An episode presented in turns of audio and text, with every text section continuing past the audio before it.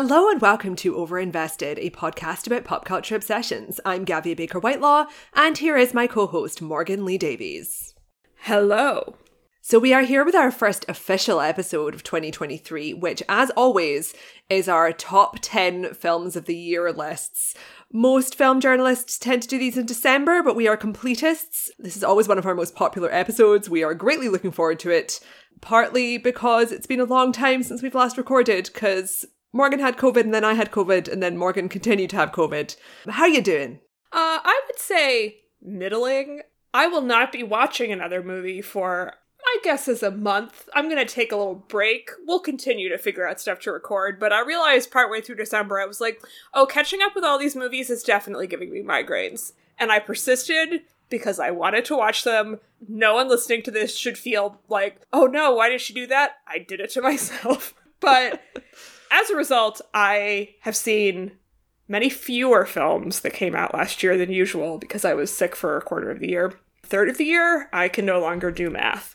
So from my end anyway, I love doing these episodes. It was really fun, despite the migraines, to catch up with some stuff in December. But because I caught up with so much last minute, I feel like this list is very much just like, here's some stuff I liked, as opposed to a carefully calibrated, 1 through 10. So from my point of view, it's just like, I recommend these films. The 1 and 2 are pretty set in stone, but many great movies for us to talk about regardless.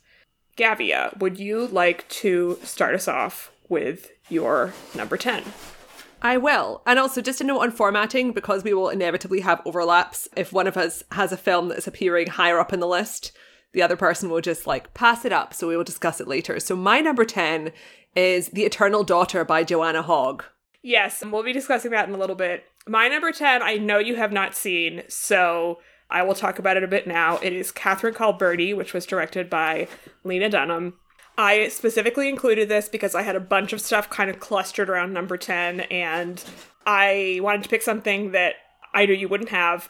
So this is an adaptation of a beloved YA novel that I don't think was ever as big in the UK, but certainly I'd never heard of this until the film came out, and all these millennial women were like, I love Catherine Called Birdie. Yeah, I've had multiple conversations with people of basically our exact age cohort from the United States who were just like gaga over this film. And I think part of it's definitely that it was a meaningful book to them when they were kids. I definitely read it. I don't remember it specifically, but I was just so taken with this movie. It was one of the most joyous film watching experiences I had this year, even though I was watching it on my laptop in my sickbed. The basic setup is that Birdie, the main character, who is a 14-year-old girl played by the absolutely marvelous Bella Ramsey, who can currently be seen on HBO in The Last of Us, has just gotten her period for the first time. And she tries to hide that for a while, and eventually her parents find out, and that means that she is eligible to be married off. And her parents, who are played by Billy Piper and Andrew Scott, very fun, have some financial difficulties because her dad spends too much money, and so they really need to marry her off for income. But she's not interested in this, and basically sabotages one successive marriage setup after another, inadvertently leading to a point where the potential husband is just the most unappealing man imaginable. But what I loved so much about this, A, the cast are all marvelous. Bella Ramsey was actually 14 years old, I believe, when they shot it, and she just has so much awkward 14-year-old girl energy. And I think that's what's special about the film, is that it completely understands that point where you've hit puberty, but you're not a full teenager yet, and you don't quite have self-consciousness in the way where you know how you're supposed to behave. So she's kind of a brat, but in a way where you just love her. And unlike Persuasion, which came out last year and was an abomination, this has a lot of knowledge about the period in which it's set, but also it's sort of playing with that in a fun kind of modern way. And I think that doing adaptations is a great idea for Lena Dunham, who obviously has some issues in terms of her public persona, but is very talented. And because this is an adaptation, it kind of distances her a little bit from some of her creative impulses, but she gets to show off her great talents. So if you were someone who like didn't like girls, there's no reason why you wouldn't enjoy this movie. And Andrew Scott is really hot and funny in it. So what better pitch can I make to all of you? It's streaming on Amazon Prime. I choked up through the entire last third of the film. It's so great. And Bella Ramsey is very good in The Last of Us, which I have just been reviewing this week. She was in Game of Thrones, but I don't think I was watching by the point she showed up. And I was just like, who is this prodigy? It's such an unglamorous, sort of unegotistical performance. She's absolutely incredible. It's worth watching for her alone, but the whole movie is a delight. So, yeah. So my number 9 is Decision to Leave by Park Chan-wook. It's a crime thriller, but it's also a romantic mystery drama. It echoes noir era films with that sort of mix of genres, but is very much a modern movie. It's set in contemporary South Korea, and it is about two middle-aged people, one of whom is a police detective, and the other one of whom is a suspect in her older husband's murder/accidental death. And Park Chan-wook is obviously an enormously successful and famous international director. I have watched and enjoyed many of his films, particularly the ones that are kind of more in the gothic zone. I am not a fan of Old Boy, which I kind of just view as a lot of violence. But this movie, I appreciated his description of it, which was he described it as his most adult film yet, which is a really intriguing description because it is actually a lot more sort of toned down than a lot of his other movies. It doesn't have any sexually explicit material and it's not particularly violent. It's more about this very weird psychological conflict/romance between these two people. It also has quite an unusual structure and is very gorgeously filmed. It looks beautiful and has this particularly distinctive set piece on top of this weird rock formation where the husband dies at the beginning of the film. And I just really enjoyed the fact as well that a lot of people kind of describe it as erotic, but it's very much to do with tension that doesn't have sex on screen, which is something that I think a lot of contemporary filmmakers basically don't understand what to do, because that's the sort of skill that is perfected during the censorship era when you basically had to find ways to display that kind of adult relationship without showing anything. So I just find that very compelling, and the two lead performances are fantastic, which is Tang Wei and Park Hae-il. So yeah, that's my number 9. Yeah, I didn't particularly care for that movie, but it's it's always really interesting to me when someone who is smart and has good taste like mounts a strong case for a film that I didn't like, as you just did. I also think Tang Wei is incredible in that movie, even though I didn't massively care for it. It's definitely worth seeing. My number 9 is Top Gun Maverick. Which I simply had to include. I mean, I gave this a 5-star rating because when I was looking through what movie should I include, I was like, I did give this 5 stars and it was incredible, but it didn't quite make my top 10. Yeah. So what to say about this film that hasn't already been said? I mean, obviously putting these lists together is very personal. It's kind of becomes a weird mixture of like, what did I objectively think was the best movie of the year and what had an effect on me personally? And I've been in bed for 4 months, not able to do anything, and I saw this movie on an IMAX screen with a friend of mine who also, as it happens, has long COVID, and just, like, thinking about that experience is very meaningful to me in retrospect. Like, we just had such a fucking good time at this movie, but I also think, in addition to it being just like wildly entertaining, I think it is genuinely masterfully crafted. I don't think it's a perfect movie, but I think that Joseph Kosinski, who directed it, just got nominated for a Directors Guild Award. And I was like, good for him. That seems deserved to be. I'm sure that Tom Cruise was basically directing the movie from the shadows, but like whatever. And the combination of the just like thrilling action pieces, which again, seeing them in the IMAX, I was just like, oh my God. And the fact that this movie actually, like, has feelings in it and made me feel things, which I wasn't expecting at all. I just think about it so fondly, and it was completely not something that I was expecting to have that strong a reaction to when I first heard about it, or even when I was going to the theater and I was very excited to see it. I've also been thinking a lot about the propaganda aspect of the movie in conjunction with its Indian doppelganger, which may or may not show up later on this list. I don't know.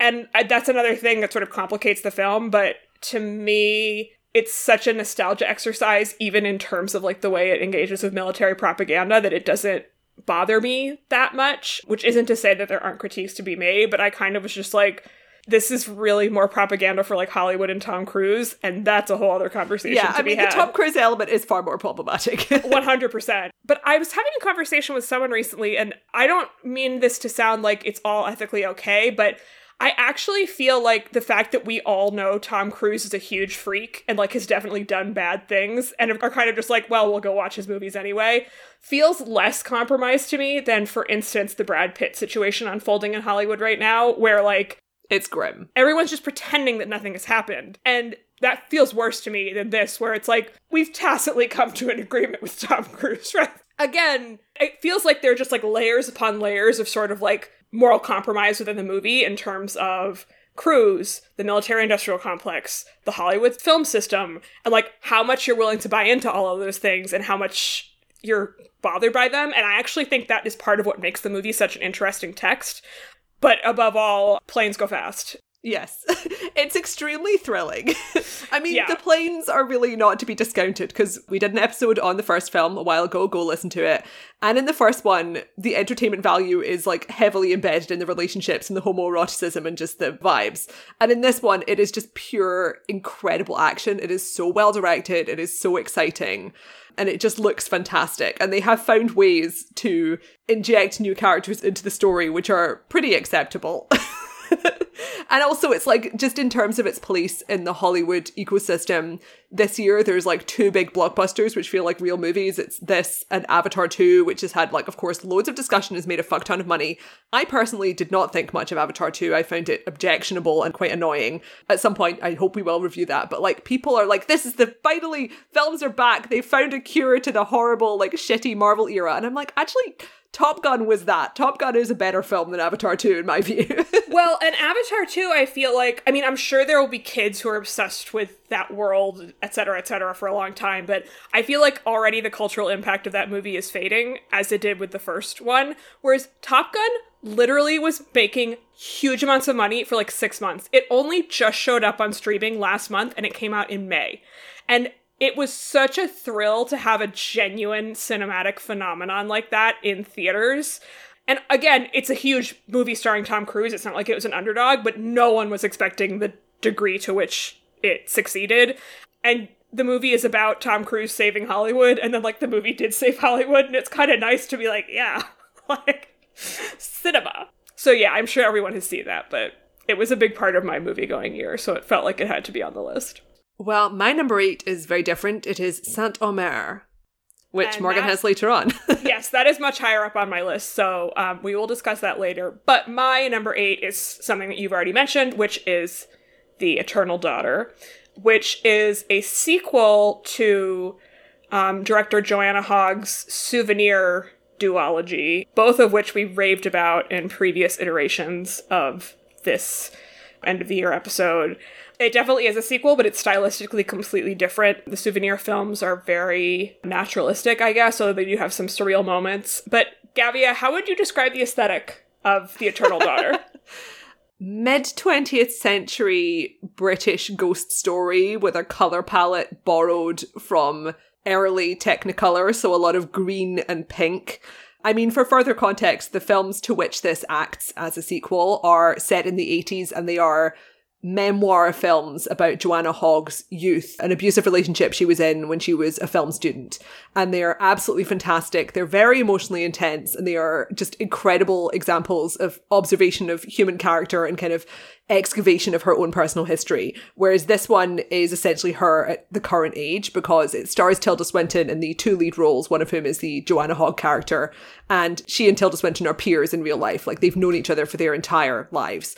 So this means that you have essentially a two-hander film starring Tilda Swinton and Tilda Swinton as a mother-daughter duo.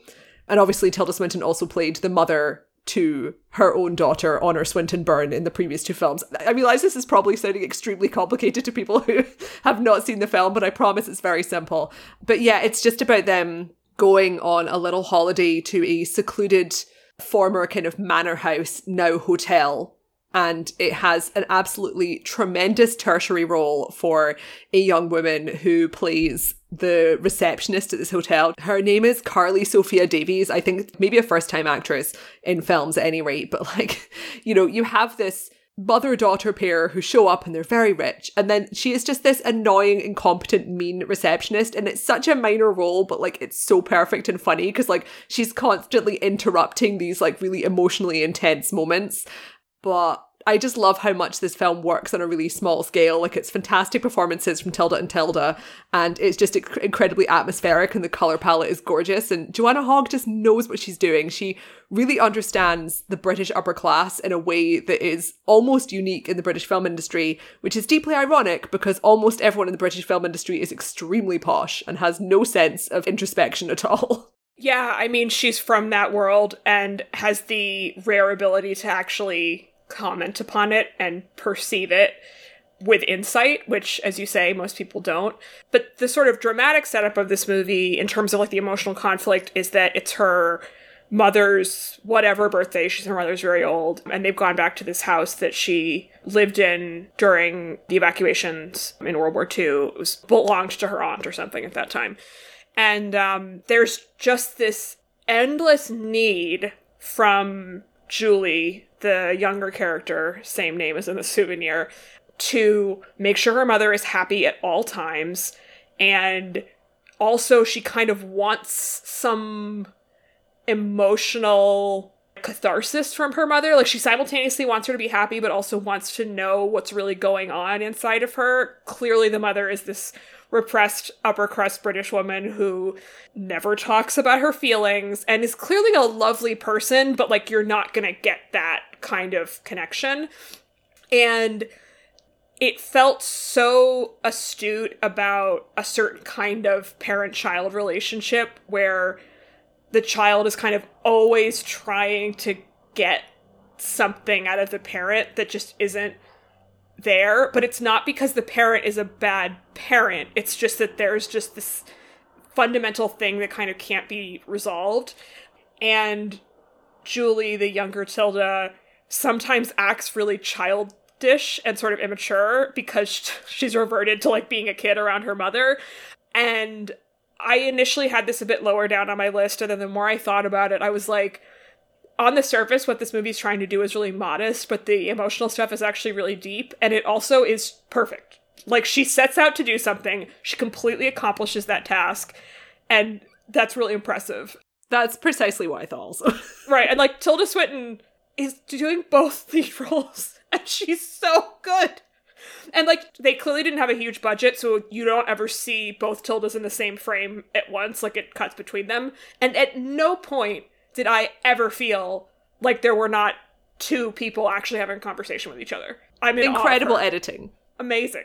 And also an amazing detail that you pointed out is that because Tilda, the younger, is impersonating her own real-life daughter in the first film, she has adopted her method of holding her pen, because Honor Swinton Byrne has a really strange way of writing. So she's impersonating this way and, like, holding her pen in the wrong hand. And I was like, I did not pick up on that, but that's incredible. And I bet there's a bunch of other little stuff like that. Yeah, I just have such admiration for Joanna Hogg and, like, what she's doing with these movies. I think she's incredible, and I found this really, really, really satisfying to watch. It basically got totally dumped in the United States. I was literally about to say, if 50% of our listeners watch this, we will have doubled the viewership for this film. I swear to God, it really makes me mad. I mean, it's hard out there for independent films right now, but please seek it out and watch it, especially if you like the Souvenir movies. But if you didn't see them, it really doesn't matter. Like, this stands on its own. So yeah, go check out The Eternal Daughter. Gavia, what did you have at number 7? I have RRR by S.S. Rajamouli. All right. Tell me about it. So, as Morgan mentioned, she and I have actually discussed this several times in conjunction with Top Gun, because they are sort of the problematic fave blockbusters of the year. I'm sure our listeners are aware of this movie. It is an enormously popular Indian Telugu action film with musical numbers. It is by a director who, I've seen a few of his other films, he is the highest grossing Telugu filmmaker. And this film is just so fucking entertaining. It is the most fun you can possibly have. It's wildly over the top. It is getting a hugely popular reception in America, particularly, which is kind of cause some discourse for reasons I will explain in a minute. But basically the premise is that it is a wildly fictionalized historical action movie about two real-life revolutionaries who either didn't even meet in real life or like were barely related, but it pairs them up in a sort of Fast and Furious style way, both stylistically and conceptually, because it involves like them becoming best friends, but one of them's undercover for a while. It's not particularly relevant what the premise is. The basic reason why this is so popular is because the action sequences are just beyond exciting. It has extremely sincere, intense, big emotions. It looks incredible in every scene. The level of imagination that goes into all of its set pieces is extremely impressive, and also it has fucking great songs. If you enjoyed this, hop on over to Netflix and watch this director's previous two films, Bahubali 1 and 2. Bahubali 2 is the biggest Telugu film ever. They're almost as good. They are just absolutely incredible in the same way. But yeah, this is a worldwide phenomenon, partly because people are fucking starved for good blockbusters that are just like fun and entertaining. But also it is kind of embroiled in Indian politics in a way that is sort of not necessarily visible to a lot of people who are, you know, not aware of Indian politics. I mean, it becomes pretty clear in the final act that there is elements of this which are blatantly and openly propagandistic, but at the same time, it is not as propagandistic as a lot of mainstream Bollywood films of the past like 5 years or so. The key issue here is that there is a immense Hindu nationalist right-wing movement in India. This is not necessarily what you describe as a Hindu nationalist film, which you could say of a lot of Bollywood kind of action movies. This is not Bollywood, but it does kind of change elements of the historical figures' lives. Like one of the figures is given this like extremely explicit Hindu imagery that is just like a fantasy. And also in real life, there were kind of riots at various screenings and that sort of thing, which has happened to other films with a far less explicitly political theme. Like the actual explicit political themes of this film are to do with, you know, fighting back against the British Empire. The villains are British. But yeah, it does have this sort of problematic element to it, which means very different things to Indian people, foreigners in the Western world watching it, and also like Indian American people who are watching this phenomenon unfold and are like, what the fuck is up with all these white people who don't understand what the film is about? So there's a lot of different angles on this one, but I think pretty much everyone can agree that it's extremely entertaining. Yeah, we watched this with friend of the podcast, Claire, using your projector at your apartment over the summer, and rarely have I had more fun watching a movie. I have much more serious reservations than you about the political component, which is why it is not, it wouldn't have made my top 10 anyway, but it might have gotten closer. But I, even as we were watching it, I was like, there's something up here that I... Yeah. And then I did research after and was like, oh no. I mean, I think the film has many artistic and technical virtues. It is so much fun, as you said, but I'm a bit troubled that it's having the reception in America without a sort of sufficient conversation about what's going on in India, which I think is not being talked about enough in general in the rest of the world. I understand why the average moviegoer in America is not going to sort of be up on that, but my hope is that as this movie continues to get attention and probably some Oscar nominations, that it will shed some light on what's happening in terms of the Hindu nationalism. Because it's like significantly more immediate than the kind of discourse we see about like, oh, is Captain Marvel military propaganda? It's like people are having physical altercations over Hindu nationalism at like cinemas. Yeah, that was what made, I mean, I found it really interesting to think about this in Top Gun in conjunction with each other. I think it's a really productive line of thought, but the sort of Hindu nationalist situation is so active and alive right now that that's what makes me uncomfortable. Yeah. With this. I mean, for context, for something we were discussing just the other day is like, I was looking up when Shah Rukh Khan's next film is coming out, and I noticed that there are like, people are burning him. He's like one of the most famous actors in India, burning him in effigy. And allegedly, it's like because there's objections to the film, which is, as far as I can tell, literally just a spy action blockbuster. But like, really, it's kind of to do with Islamophobia because he is Muslim. So it's like the content of the film is almost irrelevant. Like they find reasons to like build a controversy, which we are all very familiar with other versions of kind of how far right movements act to pop culture, like Disney in the US. So we'll try to link to some articles about this in the show notes if people want to learn more about that. I also imagine a lot of our listeners have seen this movie because it has become quite a phenomenon. Yes.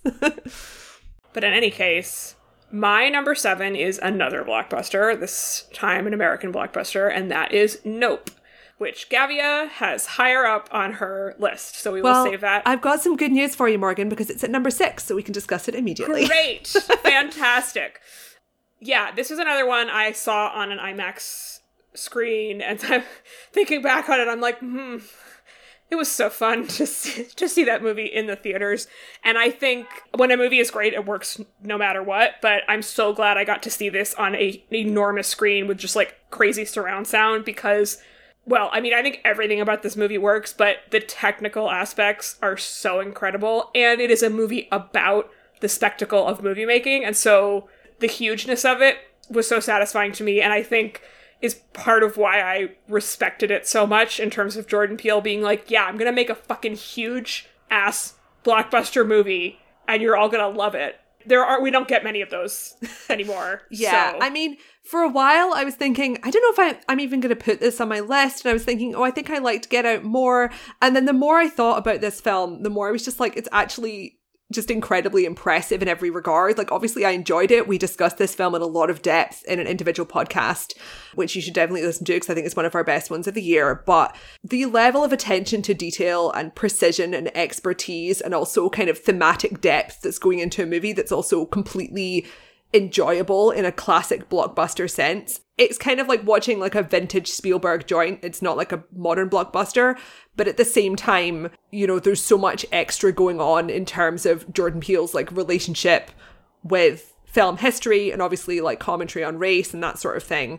I think we're both watching this film quite closely during Oscar season because they started releasing the Oscar shortlist, which is not the same as like the nominees. There's like a long list that they shortened down from like 10 names to the main nominees, but this seemed to be left off like several technical categories, and we were both like, what the fuck, because this should be winning like all... I mean, obviously Avatar is going to win all the technical categories, but like this should be up there. And one of the ones that really annoyed me is the composer Michael Abels did such an amazing and really interesting and thoughtful score for this, and he has not been put on the long list. He's on the long list for a different film, but I'm like, it should be this one. Yeah, well, again, the more I thought about this, the more I was like, okay, so it's basically technically perfect, I think. And innovative. Like, they did some crazy stuff with cameras to make this happen. Genuinely original and interesting concept that's, like, driving the plot forward. And that's saying something, because it's a fucking UFO movie. Yeah. It is an original UFO movie. Has really complex ideas and themes. Fantastic performances across the board, and the characters feel like real complex people who you care about. Like, what more do you want? What more does anyone want from a movie? Like, it has everything. I mean, it stars a character who is a cinematographer named Antlers Holst. I also think like Keke Palmer has rightfully been getting attention for how wonderful she is in this movie. Yes. But I think Daniel Kaluuya, which we talked about on that episode, which again, you should listen to, we'll link to it. I just think he's so fucking good. I mean, he's a generational talent. Yep. Yeah, and the stuff he can do without saying anything, I just find mesmerizing. And there's been a lot of conversation in terms of like Oscar punditry this year about how it's like a weak year for Best Actor, blah, blah, blah. And I was like, there's an Oscar winner who was in a big movie this year who you could nominate. Like, hello. Well, first of all, it's a genre movie, and secondly, he doesn't talk very much, so... Right, so there you go. That's how it goes. Yeah, I just... Oh, what a picture, as they say. So we'll move on to my number 6, which is Armageddon Time by the filmmaker James Gray. This is an autobiographical film about his life when he was around 11 years old, so this is like early 80s, I believe, in Queens. And he is in the 6th grade. He is not a great student. He's pretty spacey. And he becomes friends with this black student who is a year older than him because he's been held back. And the other dynamic that's sort of at play here is that his family is Jewish and have sort of emigrated from Europe over the course of the 20th century. So there are obviously these, like, connections and legacies to the Holocaust. Though I feel like they've actually came before that was happening, but of course anti-Semitism was on the rise in Europe, you know, before the war. James Gray is a director I absolutely love and revere. He directed one of my favorite movies of all time, The Immigrant, which you should seek out. Movie that got buried by Harvey Weinstein, so no one has seen it. Classic tale. He also made The Lost City of Zed and Ad Astra, which are probably films that people are more likely to have watched. But this movie struck me as most similar to The Immigrant, which is about Marion Cotillard coming as a Polish immigrant in the 1920s and kind of getting manipulated into being a sex worker by Joaquin Phoenix, in that he's really not afraid to ask moral questions in his movies and not always provide satisfying answers. So in this film, you have this young Jewish kid who is totally clueless about the world. His parents and his grandparents will try to be like, tell him stuff about the Holocaust, and he's like, whatever. But we see that he is that way because his parents, who are played by Anne Hathaway and Jeremy Strong, have deliberately shielded him from a lot of stuff growing up. So he has this kind of naivete, and he becomes friends with this Black kid, not really understanding that this is going to cause problems, not necessarily like socially in the school because no one gives a shit, but his parents, who are like well-meaning liberals, are in fact racist, as you would imagine. And you can kind of see exactly what's coming in this movie from miles away. Like, obviously this friendship is not going to lead anywhere good. He's going to be fine, but this, it's like something bad is going to happen to this Black kid. And I found it unbelievably upsetting and affecting. The actors are both incredible. So it's almost all from the point of view of the character who's based on James Gray, who's played by a young actor named Banks Rapetta, who is unbelievable. And then his friend is played by an actor named Jalen Webb. And they are both such plausible children that you completely, like, understand how, like, kids just sort of become friends with each other, like, really fast and almost over nothing. But Jalen Webb, who plays the Black child, is a year older. He's obviously experienced some shit. He's living with his grandmother, who has dementia and is, like, trying to avoid going to a foster home. And, like, obviously, like, understands racism, which the main character doesn't at all. So occasionally he'll kind of be more knowing, but then the movie will also remind you that, like, he's 12 years old. So there's a scene that gets them both into deep shit where they smoke a joint in the bathroom of the school, and this kid has brought it in, and Paul, the main character, doesn't really know what it is. And he's like, it's full of tea, and you smoke it, and then you laugh a lot. And so so of course this gets painted as like this Black kid corrupting this white kid from a good family. And it's like, they're just children. They don't know anything. Like, it's totally, you know. And as the movie progresses, you kind of see this young Jewish kid being forced to try to think about what he should and shouldn't do. And he doesn't always make the right decisions. But it's really a story about, like, how a moral consciousness is born and, like, at what age we figure out what it is to behave in the right way, even if it doesn't make everyone else in our lives happy. And this has been a bit of a controversial movie. Obviously, it's all from the point of view of this white kid, and I think some people didn't like that, but it's one of the best movies I've ever seen about what it actually is like to be a child and to sort of, like, be out of control of your situation and to not really know what's going on. And I think one of the things that people were complaining about a little bit were like, oh, well, it's just designed to, like, make white people feel good. And let me tell you, I did not. I felt really bad.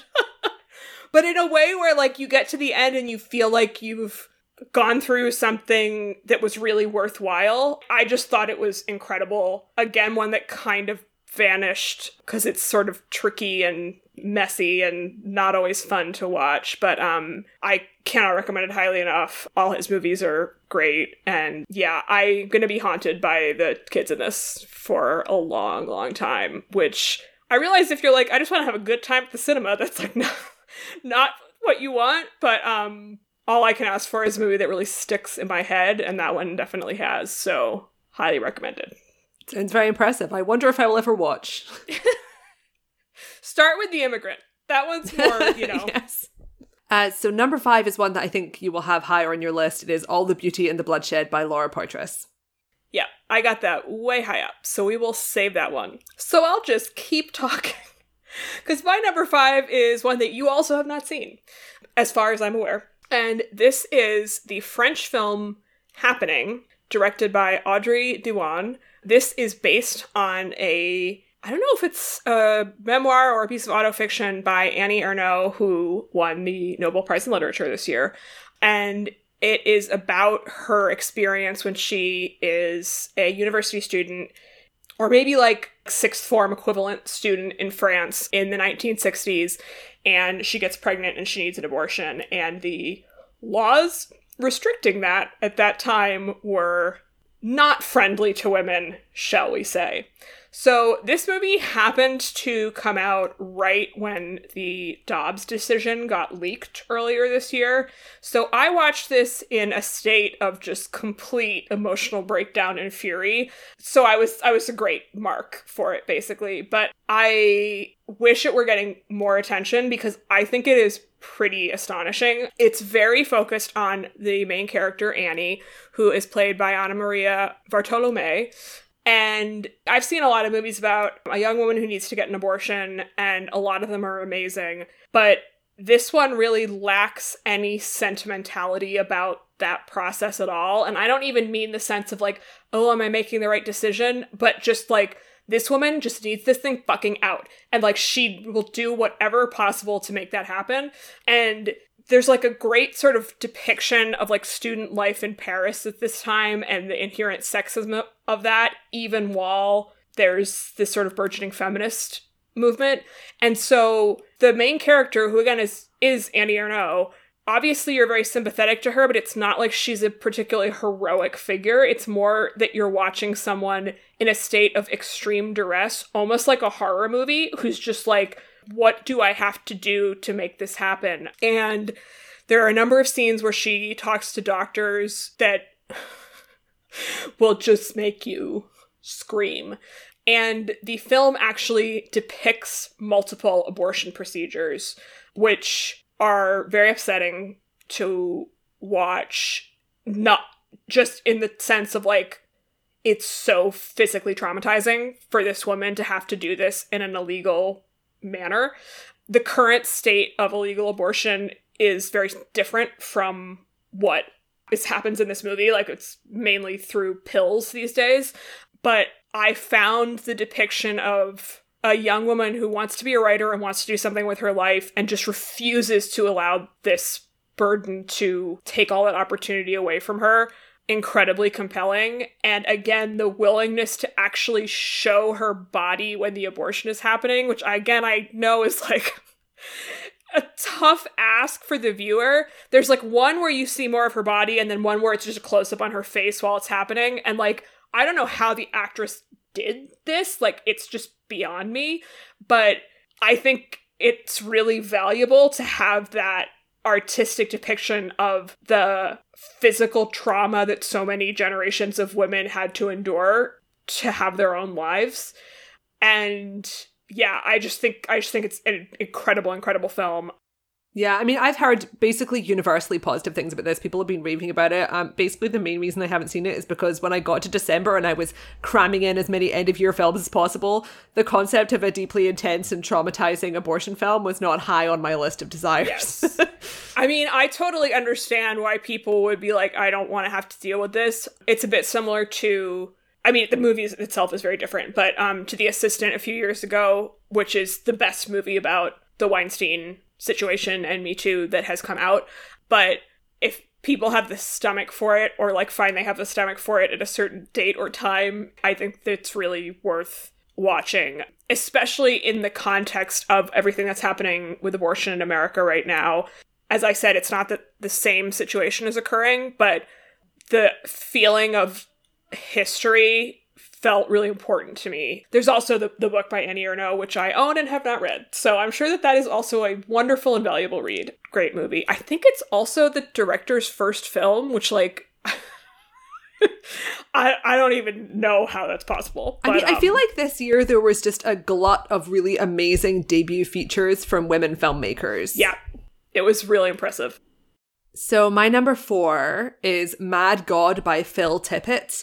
Viewers may recognize Phil Tippett's name from the credits on many classic sci-fi and fantasy movies like the Star Wars trilogy, Jurassic Park, RoboCop. He is a industrial light and magic special effects guy, primarily known for stop motion little creatures and monsters. You will definitely recognize his style. But this original film, he has been working on it for 30 years. Personally, oh my God, with a team of some paid and some unpaid friends assisting him. And at the time, I was like, well, this film is a unique masterpiece. And over the course of the year, I have just been like, yeah, this film is a unique masterpiece. It is the most disturbing movie I saw this year that I actively didn't stop watching. It is unbelievably fucked up. I cannot recommend it highly enough if you like basically weird horror. It's quite short as well. It's 80 minutes long. So that's like another thing in its favor if you're like, stop motion horror, what? But the premise, such as it is that the protagonist is this humanoid figure who is put into a diving bell. And he has to descend on a mission into a sort of underworld, which is just full of creatures and monsters and people suffering and weird machines and stuff. It is like being in one of those Hieronymus Bosch paintings of hell, but it just like never ends. I think my Letterboxd review was literally like, this is like if Hieronymus Bosch made Saw, because it is the mind that created various weird little stop motion guys for blockbusters in the 80s has been given an entire feature length thing to put in as many weird little creatures as he possibly can, and it doesn't have to be child rated. So all the stuff that these monsters are doing to each other is incredibly fucked up, not just in a sort of body horror way, but he finds ways to just make it so that you feel like there's absolutely no hope in the world and like there's nothing but suffering at all. And you are doing a great job of selling this film. There's no way to describe this movie in words. Just watching the trailer will pretty much tell you what it looks like. But it is just this incredible creative accomplishment because there is no other movie like this. Like, people are not really making very many stop-motion films, and the ones that are made are, you know, I saw Guillermo del Toro's Pinocchio this year. It was fairly good. But this movie, which he spent 30 years doing, is just like the depths of a fucked up mind. And I saw some interview with Phil Tippett and they were like, doesn't this movie just kind of make you feel like there's no hope for society? And he was like, you live in America, right? But yeah, it's fucking great. Like, genuinely the only thing about this film that I was like not so keen on was that there's a couple of moments where he puts live actors, and I think that was a mistake. He should have stuck with the little puppets and creatures and stuff. But yeah, oh my God, Mad God is incredible. And you can stream it on Shudder or probably Amazon. Yeah, I won't be watching that, but thank you for pitching it to our dedicated listenership. It's important for us to have our respective, you know, yes, niches. Oh my God. All right, my number 4, really on the opposite end of the spectrum in terms of mainstream versus niche, is The Fabelmans by Steven Spielberg. Yin and the yang, you know, like we've got it all covered. So I watched this movie around a week ago. I had saved it as one of the last things that I was going to watch this year, and I'm a fan of Spielberg, like every living human who watches movies. I mean, what's not to like? But I'm not like an obsessive devotee or anything. I haven't seen a lot of his early blockbuster stuff. I do think he seems like the most lovely man in Hollywood, which really comes through in this movie, which is another autobiographical film about himself as a teenager, so a little bit older than the kid in Armageddon Time. And it's basically the period during which his parents' marriage was breaking down. So it's like 12 or 13 to 18, I would say. And he is also sort of discovering filmmaking at this time. So there are sort of two parts of the movie, I would say, which obviously connect, but there's the sort of film part and then the parents' family divorce part. You know me, I love a movie about divorce. So I was like, great, I'm in. But I struggle to think of a movie made by a child about his or her parents' own divorce, which is a fairly large genre, that is so totally generous to both parties. Michelle Williams plays his mother, She is a pianist. She sort of like had aspirations to be a major concert pianist at one point, and then that obviously didn't happen because she had children. But she's, you know, still plays piano, artistic soul, kind of big personality. She is incredible in this movie. I mean, I love her, but she's so beyond in this film. She actually does an old-timey voice like someone would have talked with in the 1950s. Love it. I will definitely be watching this film eventually. I so respect the commitment. No one ever goes there. So she's just like radiant, full of light and personality. And then Paul Dano, whom I also just adore, plays his dad, who is an engineer who was involved in like early stage computer development. I do think it's very Paul Dano of him to do this and Batman in the same year. Really respect it. 100%. And he's so clearly such a nice man. He is so warm in this film, but also a little bit boring.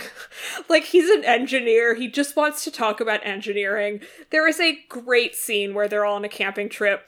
He's, like, put 3 sticks together to, like, start a fire and is showing them that, like, triangles have strength. And they're like, I'm so bored.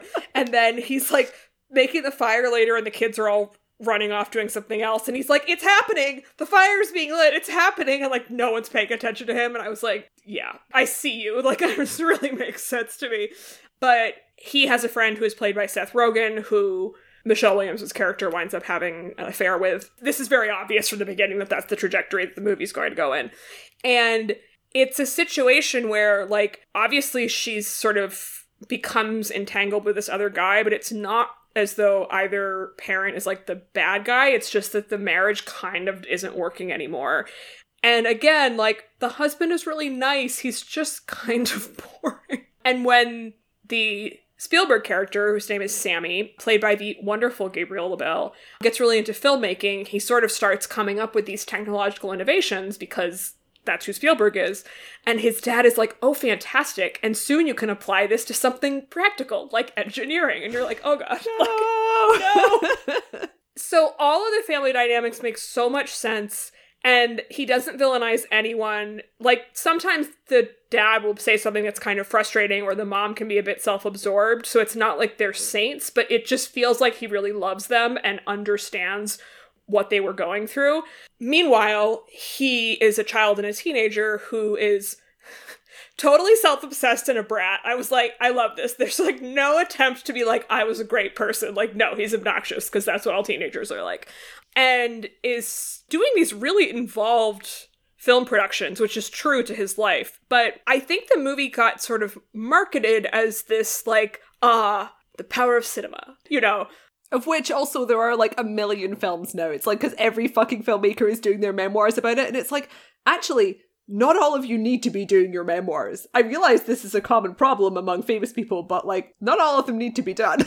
Well, what's so interesting about this, and what I found sort of intellectually fascinating throughout the movie, is that the first scene is him as a little kid going with his parents to see his first movie ever, which I believe is The Greatest Show on Earth. I've not seen that. I might have that movie wrong. And he's really scared. He doesn't want to go to the movies because the people are really big and it's dark. He doesn't want to go. And there's a big train crash that like hits a car, and the car goes, you know, flying away, and obviously the people are dead. And this is like his fundamental exposure to movies is fear, right? And so he wants to recreate that scene at home.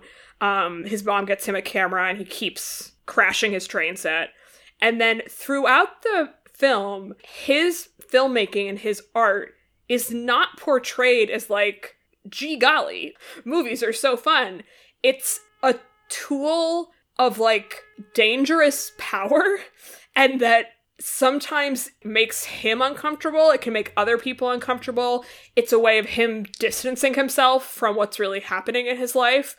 But it's a movie that's, I think, profoundly ambivalent about movies, which is just a fascinating thing for Steven Spielberg, the literal most successful movie director of all time, to do. There's a scene at the end that sort of gets at this that I won't describe because it's too near the end, but I was so interested in what he was doing with that. That's what kind of made the movie complicated and dense to me in a way that made me really admire it. It's obviously also just like masterfully directed, but Tony Kushner co-wrote the screenplay with Spielberg, and I think that you can really see his influence in terms of, like, the story's a lot more naughty and complicated than you might expect from a Spielberg film. There's also weird sex stuff, which is definitely Kushner's influence. But yeah, I had, like, a few small quibbles, but I just thought it was incredible. And I found it so inspiring that someone who's, like, 80 years old was like, I'm going to do something new, which he did with West Side Story also, which I don't think is as good a movie, but, like, he never made a musical before. And clearly he's still just like, I just want to keep experimenting and keep pushing, and without any sense of, like, hubris. Yeah, I definitely want to see this. And I find it fascinating that he's literally someone that everyone can freely admit and understand shaped modern American pop culture. And also, most people don't really think about him at all as a person or as an artist. Yeah, absolutely. And I think the artistry, it's partly that his range is so huge. So it's hard to kind of contain him, you know? But I think he's great. I think this movie's wonderful. And it's also the sort of thing where, like, I was having all these complicated thoughts about it, but you could take your family to go watch this and, like, they might respond to more just the family stuff or just think it was entertaining. I mean, like, it operates on a lot of different levels, which is also classic Spielberg, right? Like, he wants it to be accessible to a lot of people. Yeah. Great film. Everyone should check it out. Okay, so my number 3 is one that could really have been placed at any point on the chart from 1 to 10. It is Tar by Todd Field, which could be my very top film of the year, except for the ending, which both Morgan and I both have a lot of criticisms of. We will be discussing that at length in a future standalone episode, I hope. So yeah, Tar is one of the most critically acclaimed films of the year. It is directed by Todd Field. It's a psychological drama starring Cate Blanchett in an incredibly impressive original role. Her performance is, so good. And she is playing a composer and orchestra conductor.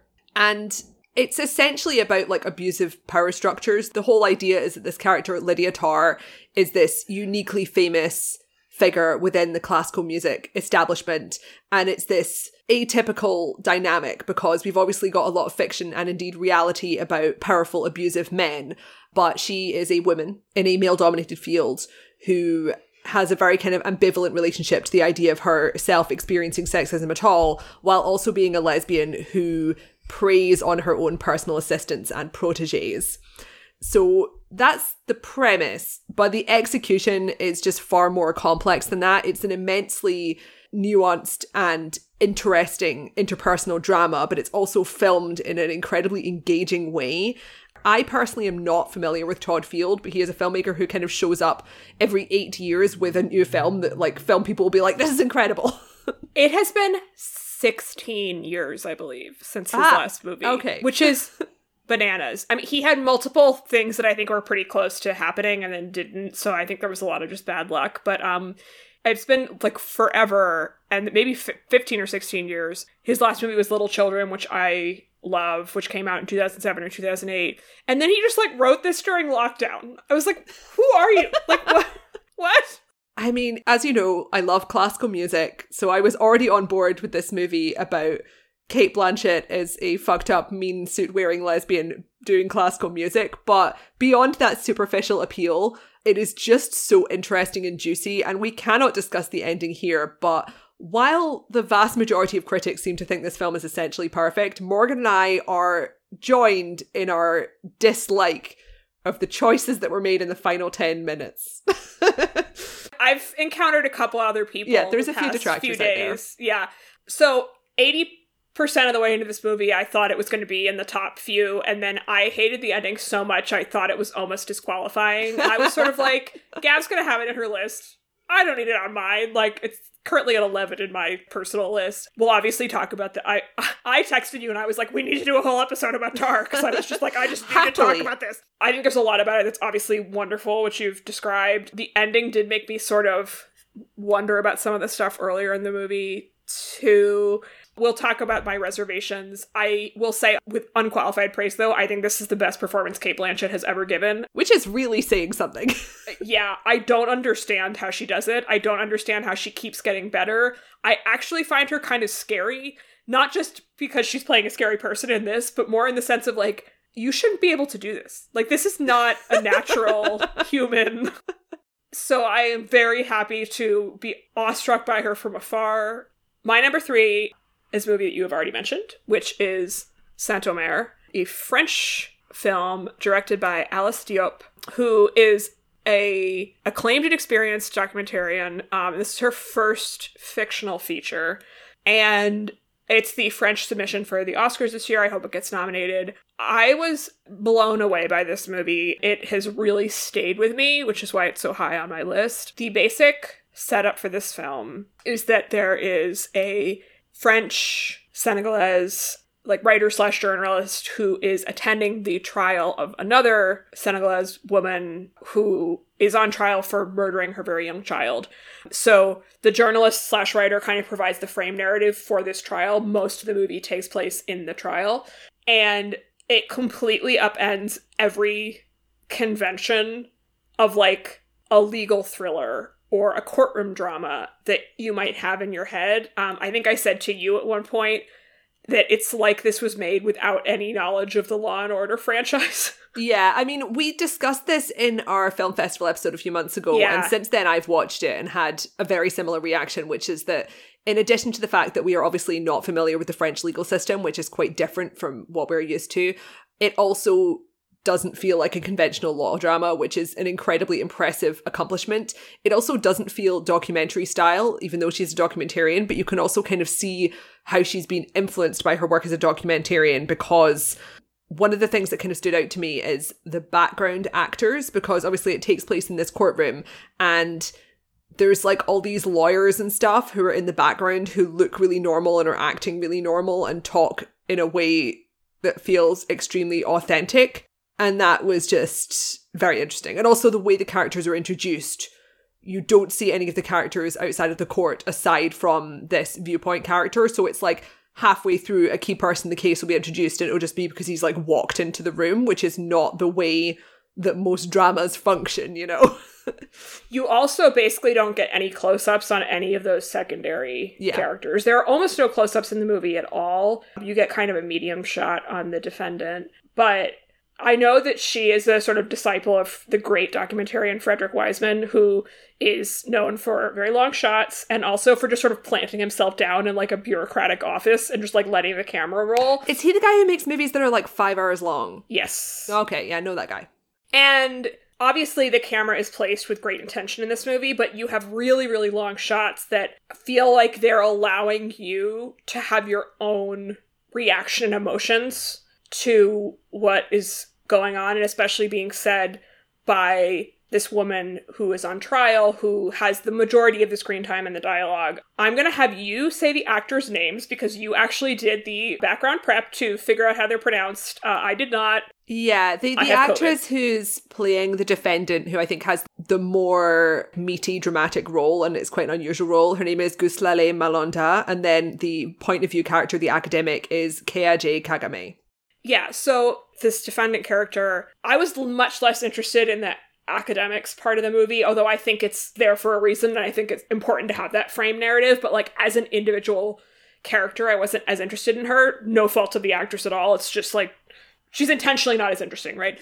Whereas Malanga, the defendant, the performance is astonishing. We were talking about this, via text recently, that I think one of the things that American awards bodies and critics groups really could do better on is giving acting prizes and recognition to performances that are not in the English language. And this is a key example of one where this woman is incredible. You only see her on the stand. It's not she's having Yeah, I mean, she's literally standing in an enclosure for the entire film. She is standing inside a wooden box.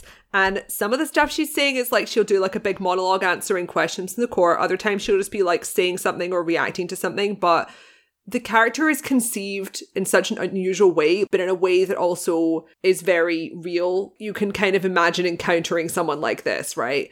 Even though the situation is obviously very unpleasant and strange. But it just requires such a precision of performance to make that convincing, because it's a film that's literally about her being on trial for killing her baby, which is a fact that is not in dispute at all. And the reason for the trial happening is very weird because it's like, well, you know you've done it, but like what happens next, and the reasons why she did it are extremely ambiguous, and the investigative process is completely different from what we as American and British people are used to seeing. And then like her reactions to stuff are off, but not in a way that gels with a conventional stereotypical depiction of mental illness or whatever, you know. So there's so much kind of thought going into her identity and her emotional reactions to stuff. Well, and we also don't know when she's being sincere, in quotes, and when she's performing for the court, right? So I actually didn't find her that strange. It was more that, like, in a situation of extreme duress, how would any of us behave, right? This situation of, like, what would you do if you killed your child? Not relevant to me. Not a question that I have to answer. But I think part of what I found so affecting about the movie is that they're basically like putting her on trial for her whole life, not really for this particular action, right? And so she'll explain some things, she gets quite defensive about other things, and we don't know what's going through her head. And as I said in that film festival episode, I think the greatness of this movie is that we never get inside. That's not what the movie is about. The movie is about giving her a degree of dignity, even in this sort of horrible situation where she doesn't have power, right? I thought this movie was incredible. I really want to watch Diop's documentaries now. And I also wanted to say, so I had Petite Maman on this list for a while because it was sort of in the like netherworld between 2021 and 2022. Yeah, I think that was one of my last year films. Yeah, you had it on your list, so I was like, I'll leave it off. But between last year and this year, we had Titan, Petite Maman, Saint-Omer, and Happening, all by female French filmmakers, all completely different movies, and all amazing. And I find that so encouraging and exciting, especially from a film culture that has been famous for its unbelievable misogyny. And, like, that's just a hell of a run in a 2-year period. I mean, especially when the leading actress of Portrait of a Lady on Fire literally quit the film industry because it was too misogynist. I was thinking about that. And so France obviously has this unbelievably rich history of film, and, you know, you can watch... I really thought you were going to say unbelievably rich history of misogyny. It's like, that, yeah, too. That too. Well, but the thing is, you go watch the sort of French New Wave films, the ones directed by men, and that's part of what's going on in a lot of them. And I just find it really, really exciting that this is happening. I know 4 people isn't that many, but I can't wait to see the next films from all those directors. So, yeah. What is your number 2? My number 2 is Triangle of Sadness by Ruben Ostlund. We also discussed this one on our Film Festivals episode. It is a dark comedy, and unusually for comedy, it is very long. 2.5 hours or something like that. I put this so high because I genuinely had just like such a ball watching this movie. I was laughing so much. In some regards, it is extremely blunt and obvious as a satire of terrible rich people, but blunt and obvious in a smart way. And as we talked about in our film festival episode, it's also just really accomplished on a filmmaking level, which once again is something that often falls by the wayside or is perceived as irrelevant in comedy movies. It has an ensemble cast, but it generally focuses on 2 main characters who are a couple of models, a man and a woman. The woman is much more successful than the man, who is more of the kind of point of view character. Harris Dickinson and Cheryl B. Dean, who actually died this year, tragically young. But they become the sort of introductory characters initially just in their sort of shitty and unbalanced relationship as like hot, stupid, self-absorbed people.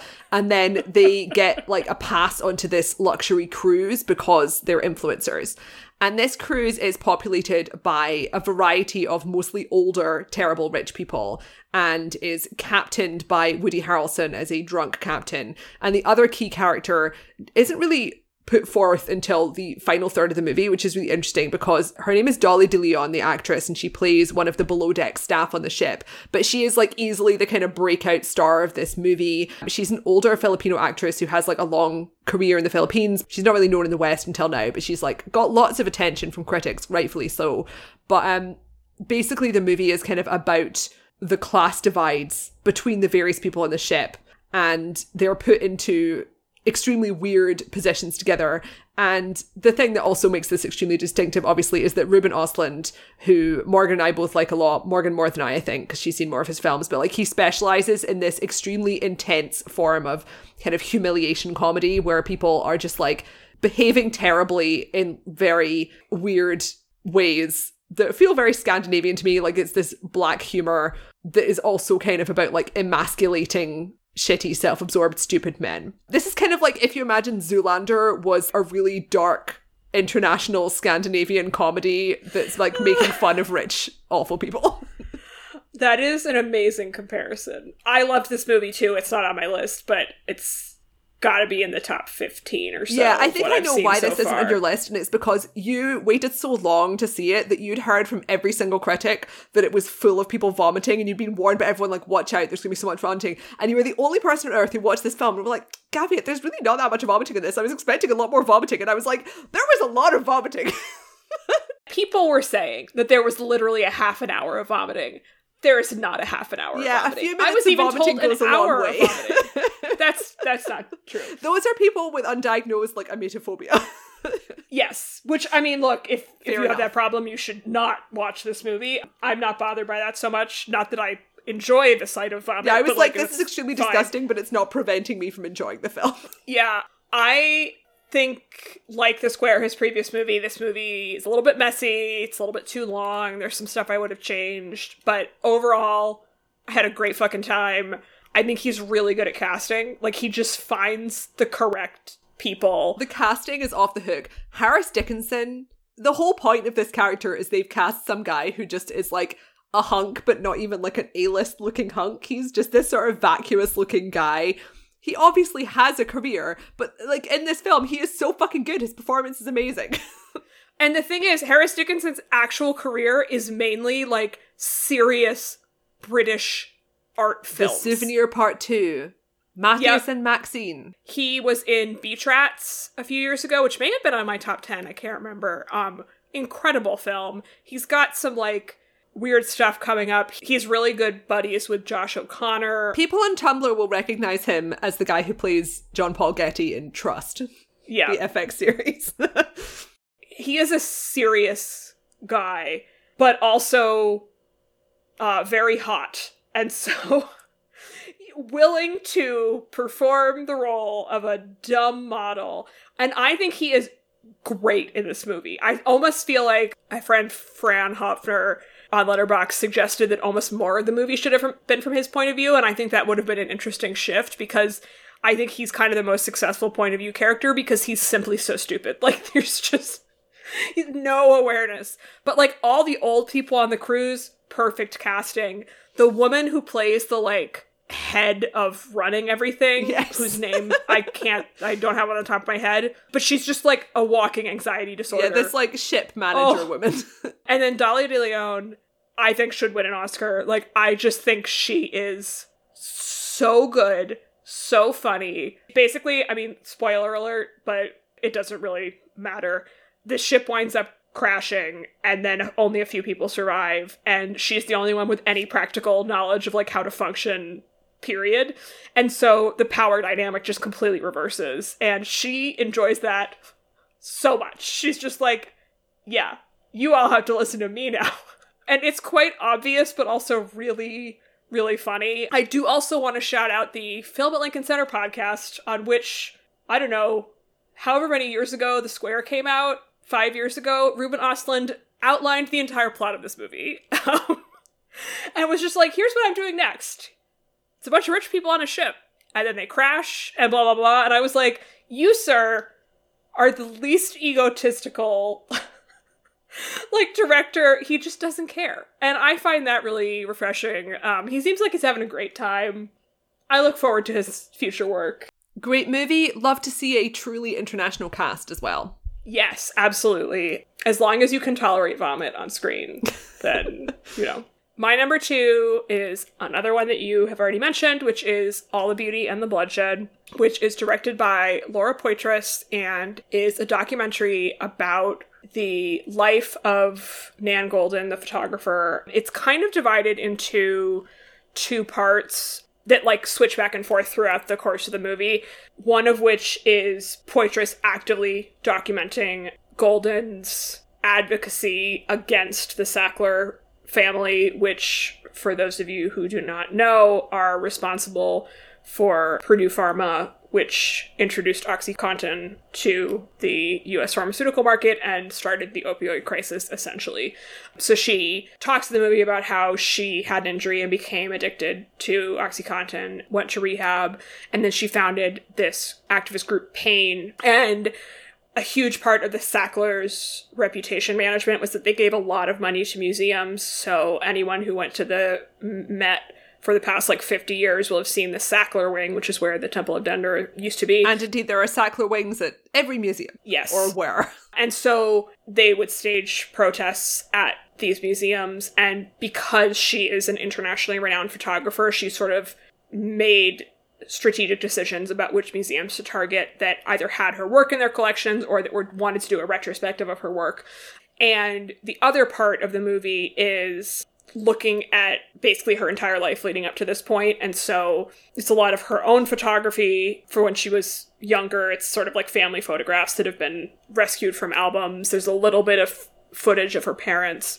I'm sure I've seen some of Goldin's photographs. Yeah, me too. Because when I started the film, I was like, oh, I've literally never heard of this woman. And then I was like, wait a minute, I've been to a gallery show of I've seen her photos because her career is sort of founded on she produced a vast amount of documentation of queer people in the 70s and then the AIDS crisis, and particularly trans people and drag queens at a point where no one else was photographing these people in their everyday lives, and she obviously was part of the community.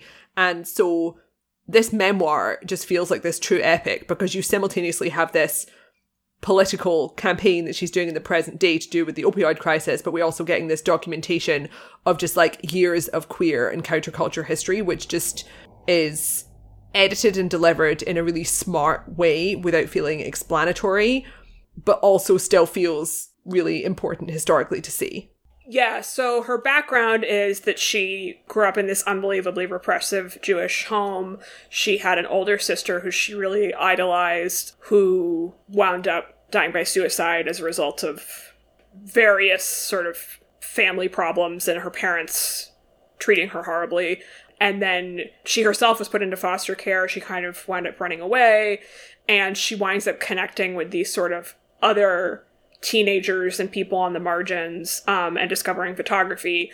And so you see this, again, decades of documentation of people who are living on the margins, but as she says, that's not how they thought of themselves. And it's the sort of beauty of that community and the support that people provide each other without becoming overly nostalgic or sentimental. Some of her most famous photographs are of her battered face after one of the men she was in a relationship with beat her up very violently. She took a lot of photos of that, which was a very transgressive act at that time.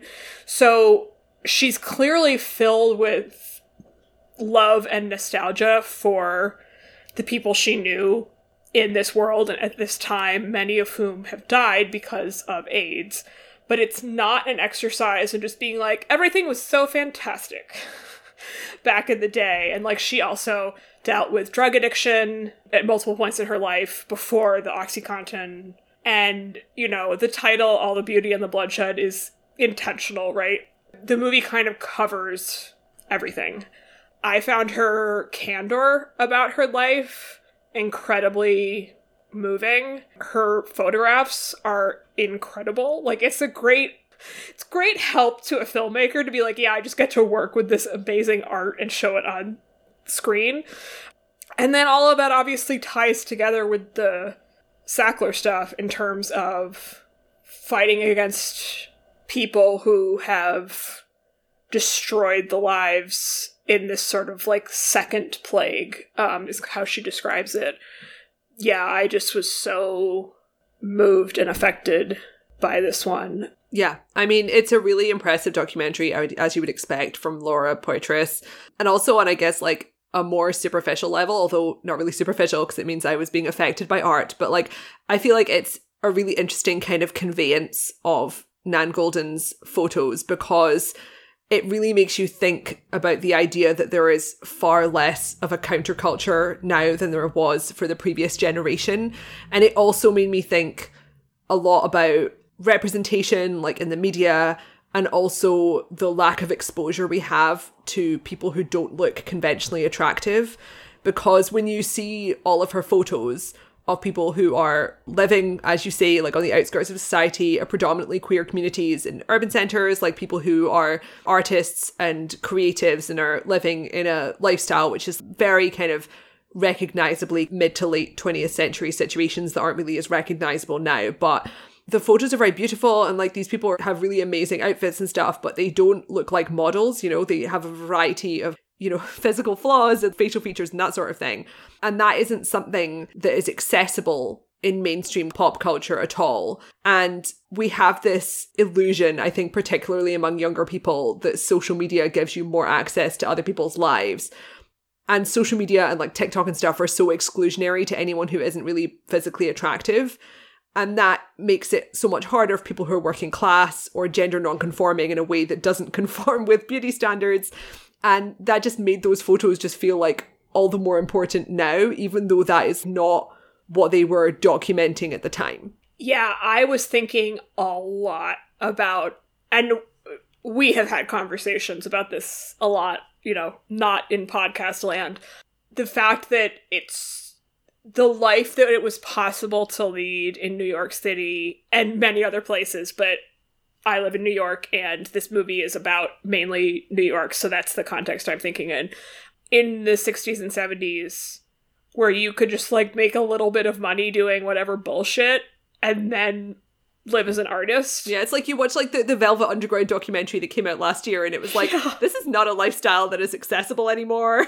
It is very expensive to exist. It doesn't exist, and I think it's a huge... Well, I don't think, I know it is hugely damaging to art, but also to the people who live as artists, and not even as artists, but as people in those spheres, obviously queer people, but just anyone who doesn't want to, like, be completely tied to the mainstream idea of, like, a 9-to-5 job, right? The feeling of something lost was really powerful in this movie, even as I said, she's not saying, like, everything was perfect. Yeah, I mean, everyone had mental health problems and didn't have any money and were drug addicts and were being abused by the police, you know? Right. But also, like, the serious engagement with radical politics in the movie. Like, they talk a lot about organizers at the time, which, of course, connects to the anti-sackler activism. I just found it tremendously moving and inspiring, not in a way where I'm like, aha, I shall do X, Y, and Z now, but as a depiction of, like, a way to live that is kind of better in a lot of ways than what we currently have. I would also say, in terms of the Sackler stuff, if that is subject matter that you are interested in and you have not read Patrick Radden Keefe's book, Empire of Pain, I highly recommend it. I just listened to the audiobook. He writes about Nan Goldin a lot in the last section of that book, but also gives, like, the whole history of the Sackler family and, like, the nightmare of the opioid crisis. I would say reading that shortly after seeing that, this gave me even more context for that component of it, even though I don't think that's sort of the main emotional point of this book. But yeah, fuck pharmaceutical companies, basically. All right. Gavia, I know what your number one is because I figured it out, but yeah, why don't you tell our listeners? Also coming in at the... God, this podcast is fucking long. Yeah. My number one, which has been creeping up my list since I saw it many months ago, is Crimes of the Future by David Cronenberg. Am I predictable? Often, yes. So I hope you've all seen Crimes of the Future. I feel like this film has not received the attention it deserved, but that is often the case for every great film that comes out every year that is not costing millions of dollars. But it is a welcome return for Mr. Cronenberg, born 1943, grandfather of the body horror genre. I have watched many of his films, although predominantly his horror films. He's also done a lot of dramas. Morgan has covered more of those. But this one is really his comfort zone, but not in a way that feels like an old filmmaker sort of rehashing vintage material. It really feels like this movie has something to say while also being gross and fun and weird. It stars Viggo Mortensen as a performance artist in a abstract kind of post-apocalyptic future where human evolution has altered to the point where some people have weird mutations where they can, in Viggo Mortensen's example, just spontaneously start to grow new organs. And his performance art practice involves his assistant, a surgeon played by Lea Seydoux, indie movie queen, surgically removing his organs in a performance piece where he's in this sort of beautifully designed coffin thing.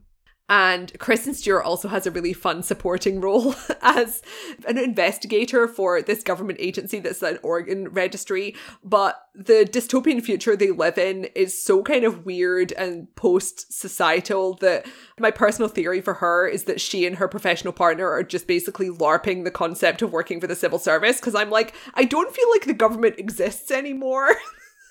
And also culture is dominated by performance art. I mean, they definitely have made up that branch of the government. Uh-huh. Like, they're like working out of a weird fake office and just stalking people, which I was like, you know what? It's commitment to a bit. Like, go for it. There were actually two films that were about performance art-based subcultures this year.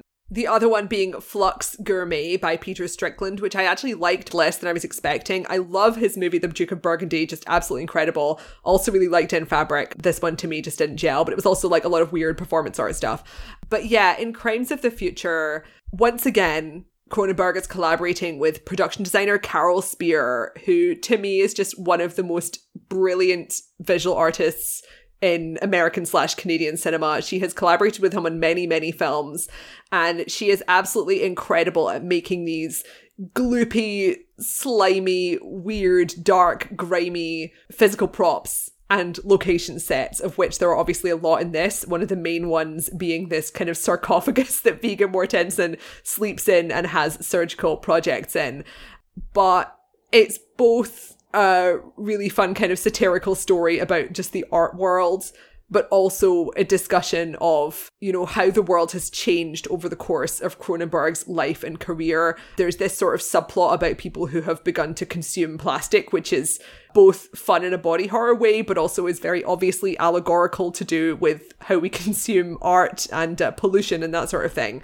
And there's also just a lot of character actors really allowing to let their freak flags fly in this. Viggo Mortensen looks gorgeous. Lea Seydoux is really getting to have a lot of fun, as is Kristen Stewart. But there's also like a lot of more minor players. Don McKellar, a Canadian character actor who's appeared in several of Cronenberg's films, is really fun in this as another one of the organ registry guys.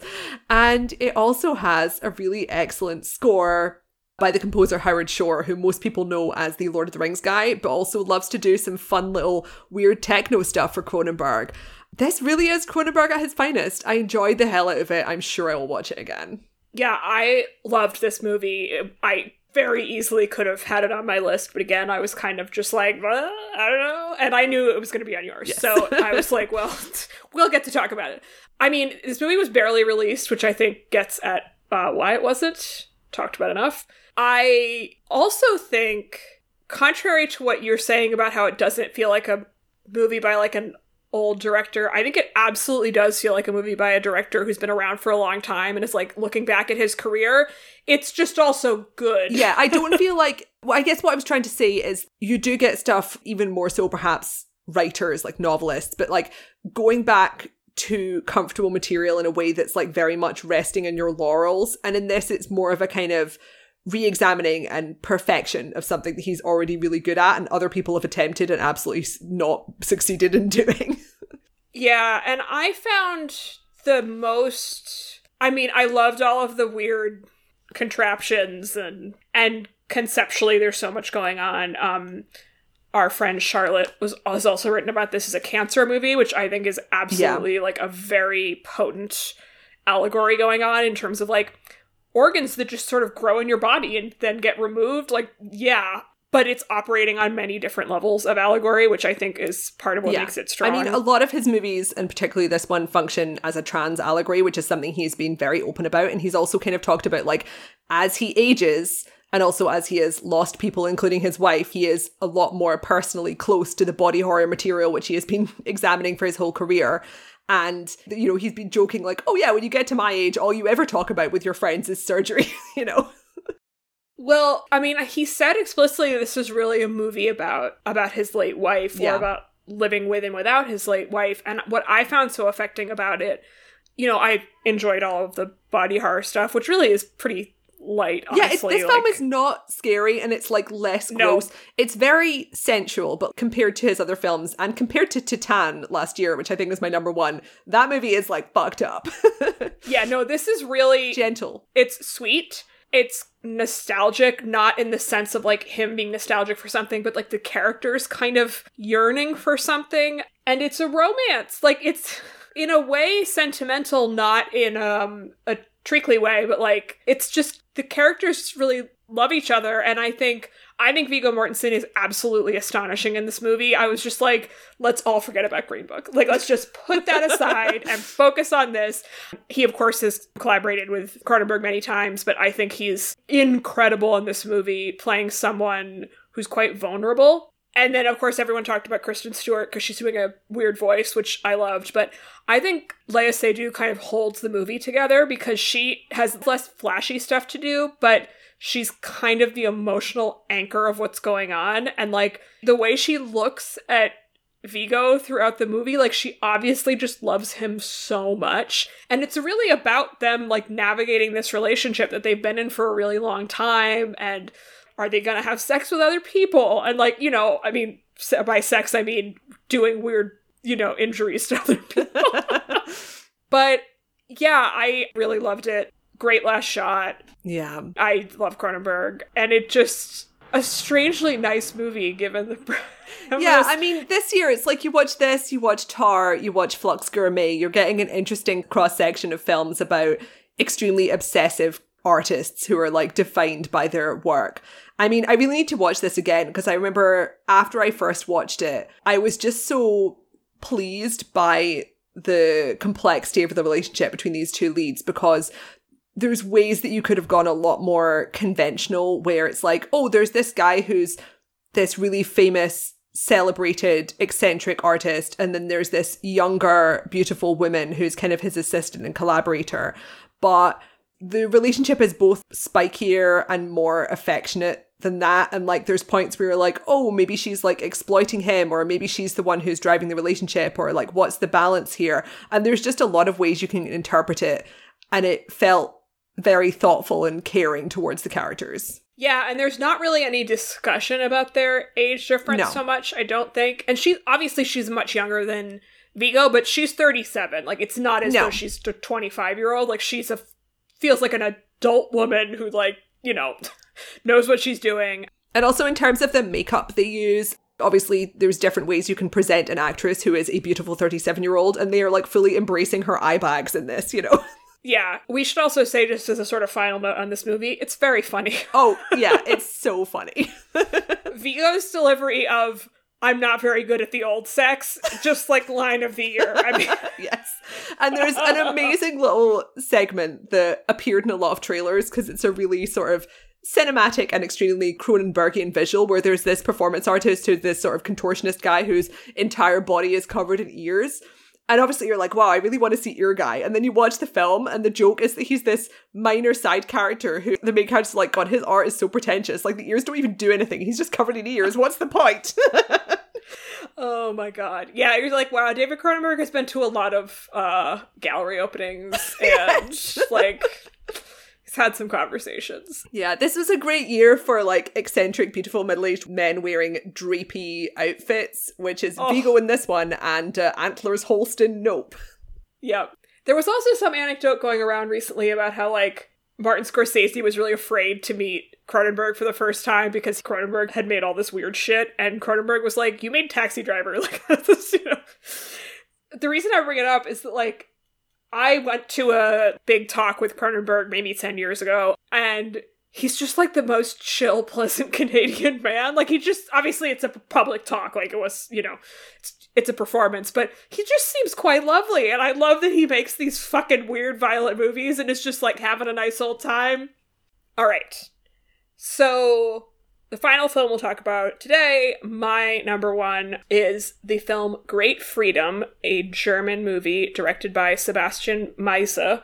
I saw this in, I want to say March, and it has been number one on my list the entire year. So I'm not totally up on, like, every single detail of the plot of this movie, but it made a tremendous impression on me, which is why it is still number one on this list. The basic setup of this movie is that it takes place over several decades in kind of mid-century Germany, at which point homosexuality was criminalized in Germany. So you have a situation which I had never really thought about before, because not up to speed on, like, the history of, you know, sexual law in Germany, but a situation where, of course, during the Holocaust, gay people, queer people were put into the camps, and then once the camps were liberated, would then potentially be in a situation to be reincarcerated quite rapidly, if not immediately thereafter. And then, of course, for decades later, this is still a crime. So the main character of this movie, Hans, who is played by Franz Rogowski,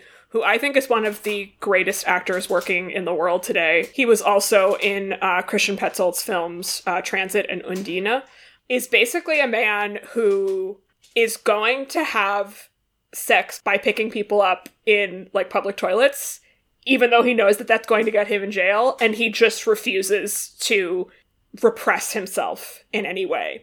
So I think initially there might be a bit of a, like, gap between the audience and this character, because you might think, like, you could literally just be, like, more discreet, like, just try to, you know, keep it together. But he obviously has this commitment that says, like, I'm going to live my life the way I want to live my life. And part of that is being, like, the most important part of that for him is being sexually free, which then leads him to prison. So basically all the movie takes place in prison. And you see him developing and managing relationships with other men whom he meets in prison, some of whom are initially hostile to him, some of whom he's kind of romancing. There's a situation where I think he and his boyfriend have both been incarcerated at the same time. And we pick up with him, like, decade after decade, because this keeps happening. And the question the movie is basically asking is, like, how do you be free in a situation where you can't be, right? And I don't think this movie has gotten nearly enough attention. I think it's a masterpiece, basically. And obviously, the premise sounds quite dark, and there is some quite upsetting stuff in terms of, like, prison abuse, etc. But it's really not as depressing as it sounds, because it's so much about this person's effort to live his life within these confined circumstances and not be dehumanized or destroyed by them, and whether that's possible. So the movie ends on kind of a down note, but I just found it beautiful. I found it incredibly humane.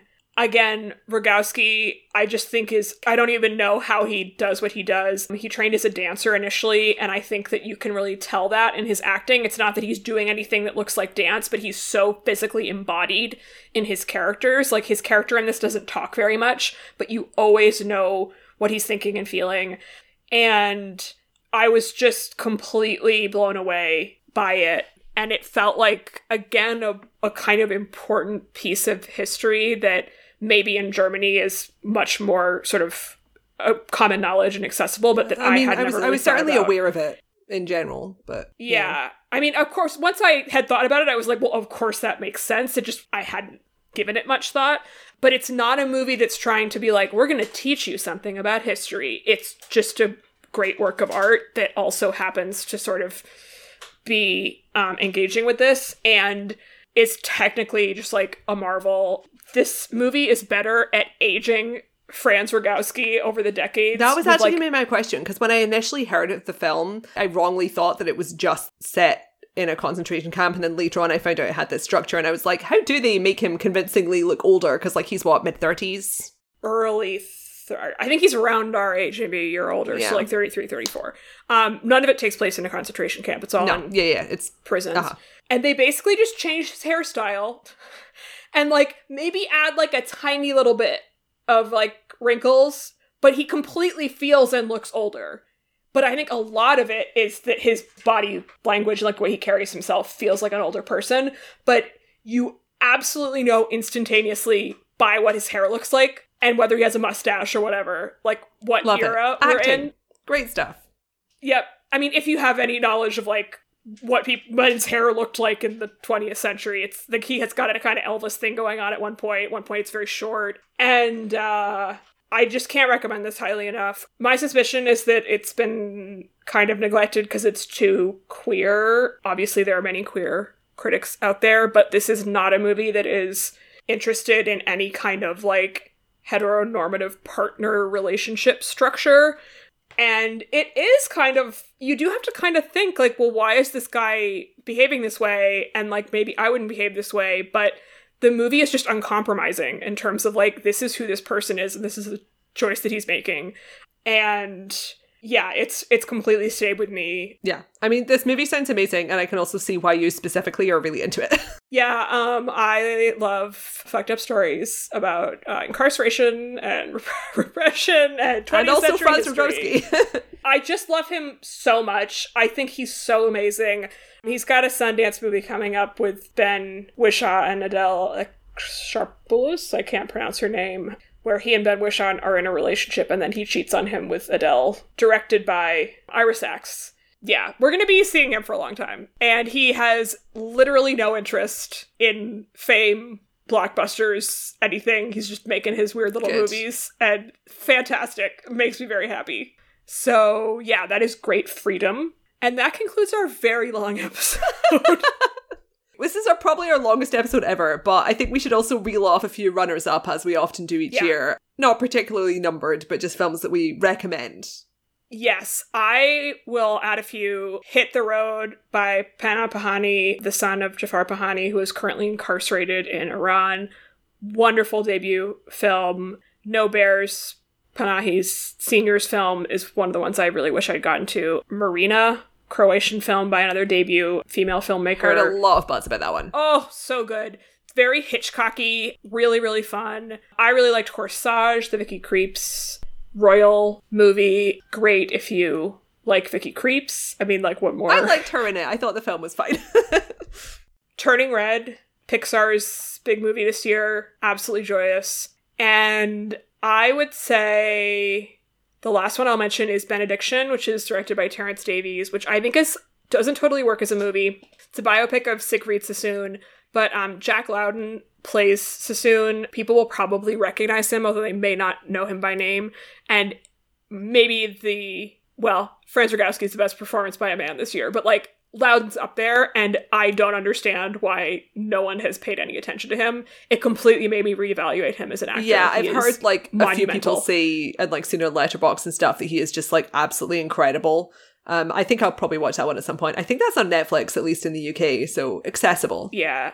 It's really hard to play someone who's just like a smart person and is also really traumatized. I found parts of that movie just emotionally like completely crushing.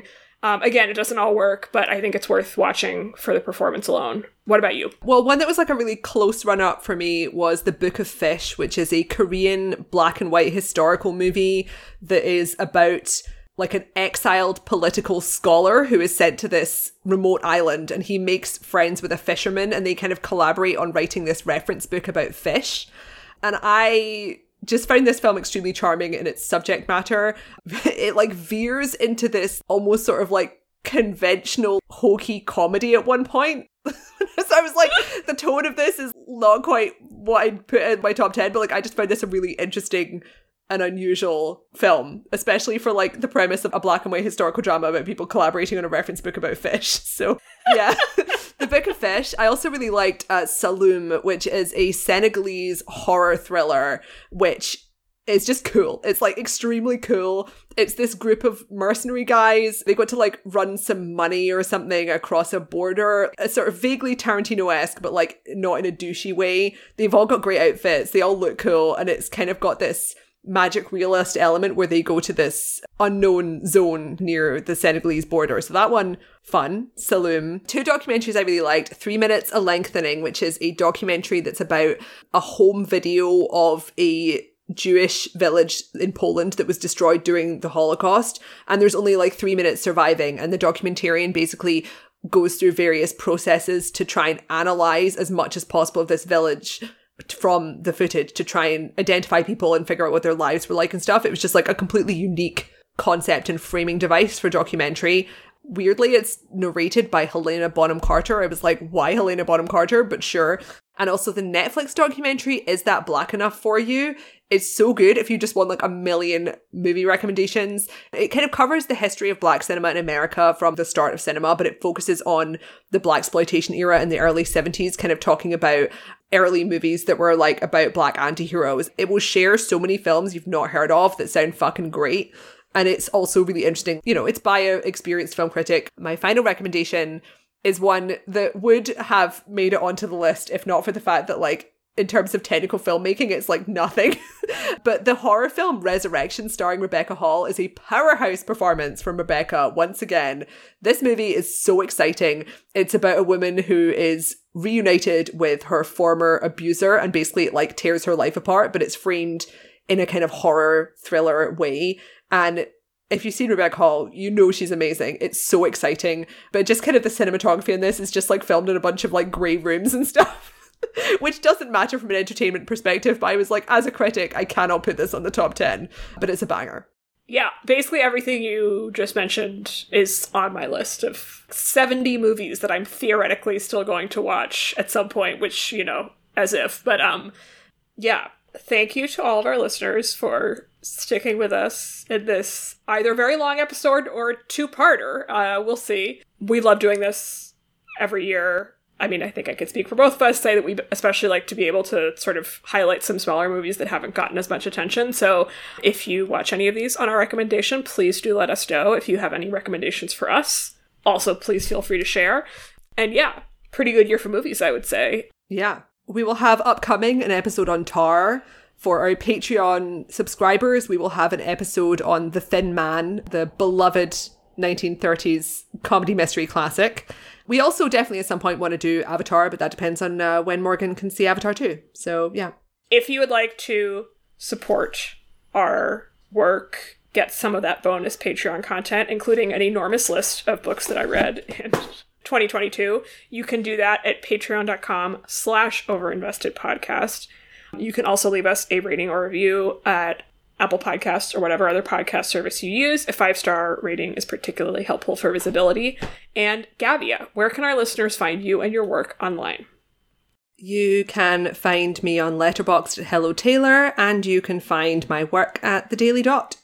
And you can find me on Letterboxd at ML Davies, also theoretically on Twitter at the same handle, though I'm not on there that much because it's bad, on Instagram at Morgan Lee Davies, and the podcast is on a bunch of different places. We have our Twitter account at OverinvestedPod, our Instagram account at OverinvestedPodcast, our Tumblr account at OverinvestedPodcast, and of course our website at overinvestedpodcast.com. Thanks again for listening, and we will be with you soon. Bye.